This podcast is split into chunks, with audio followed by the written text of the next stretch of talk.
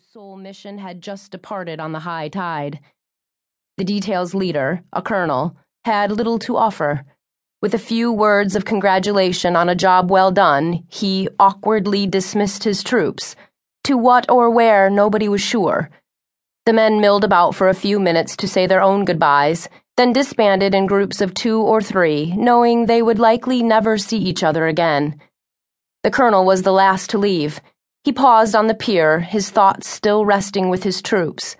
He was an honorable sort who, while not particularly religious, did find comfort in the occasional divine request. The colonel stood at the water's edge, closed his eyes, and offered a prayer for his men, a simple plea that their treason might be lost in the chaos.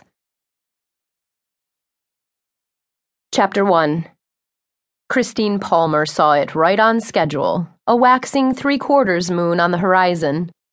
Bright and beautiful in its own right, the moon began lifting up toward the stars for what would certainly be another celestial masterpiece over the eastern Atlantic. She'd always been amazed at the number of stars you could see out here, away from the usual lights and pollution.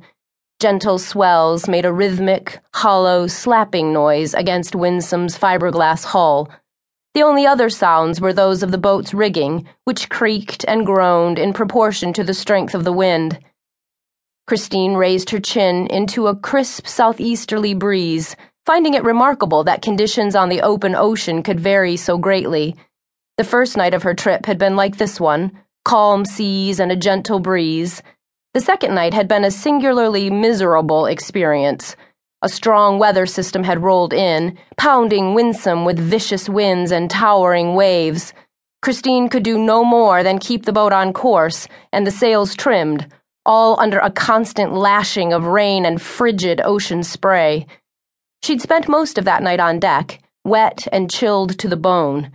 When the storm finally broke, late the next morning, she had collapsed onto her bunk without even the energy to remove the foul weather gear that had done so little to keep her dry.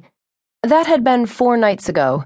Since then, the weather had largely cooperated, and Christine convinced herself, perhaps with reaching optimism, that such trying times were necessary to find true appreciation of life's more placid moments. It was a satisfying concept and one she suspected would be quickly discarded in the next squall. Sitting at the helm, she twisted her shoulder length hair into a ponytail and poked it through the back of her baseball cap.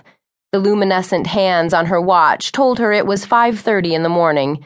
The sun wouldn't be up for an hour. Christine tended to be an early riser, but sailing somehow magnified the trait. In the 4 days since the storm, her routine had taken shape. She went to bed an hour or two after sunset set the alarm to wake up once at midnight to check the sails, the autopilot, and the weather, then slept again until four or five.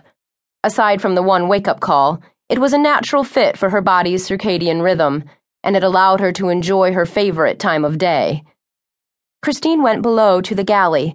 When she crawled out of the bunk each morning, coffee was always the first order of business. It had to be brewing before she could go topside to face the day's other issues such as whether or not Winsome was still pointed west. She poured her fix into a big ceramic mug, the one her father had given her last Christmas.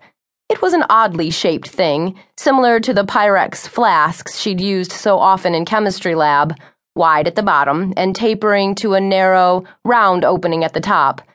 The mug had drawings of famous schooners all around and a rubbery non skid coating on the base. It was, in fact, the very same cup she had picked out for her father that Christmas. Mom had instantly seen the humor. The two sailors thinking alike again, probably even ordering from the same catalog. The pain returned as Christine thought of her father. It had been three months since Dad had died, and the hurt still came, only not as often, and it dissipated more readily. Being on Winsome seemed the best tonic. It had been a place of great happiness for their entire family this last year. She and Dad had crossed east to Europe last summer. On arriving in England, Christine flew back to Maine to finish her third year of medical residency. Then Dad had somehow coaxed Mom to England to spend a month cruising Europe and the Mediterranean. This was a terrific coup, since Mom normally kept herself a great distance from all large bodies of water. Christine had no idea what persuasions her father might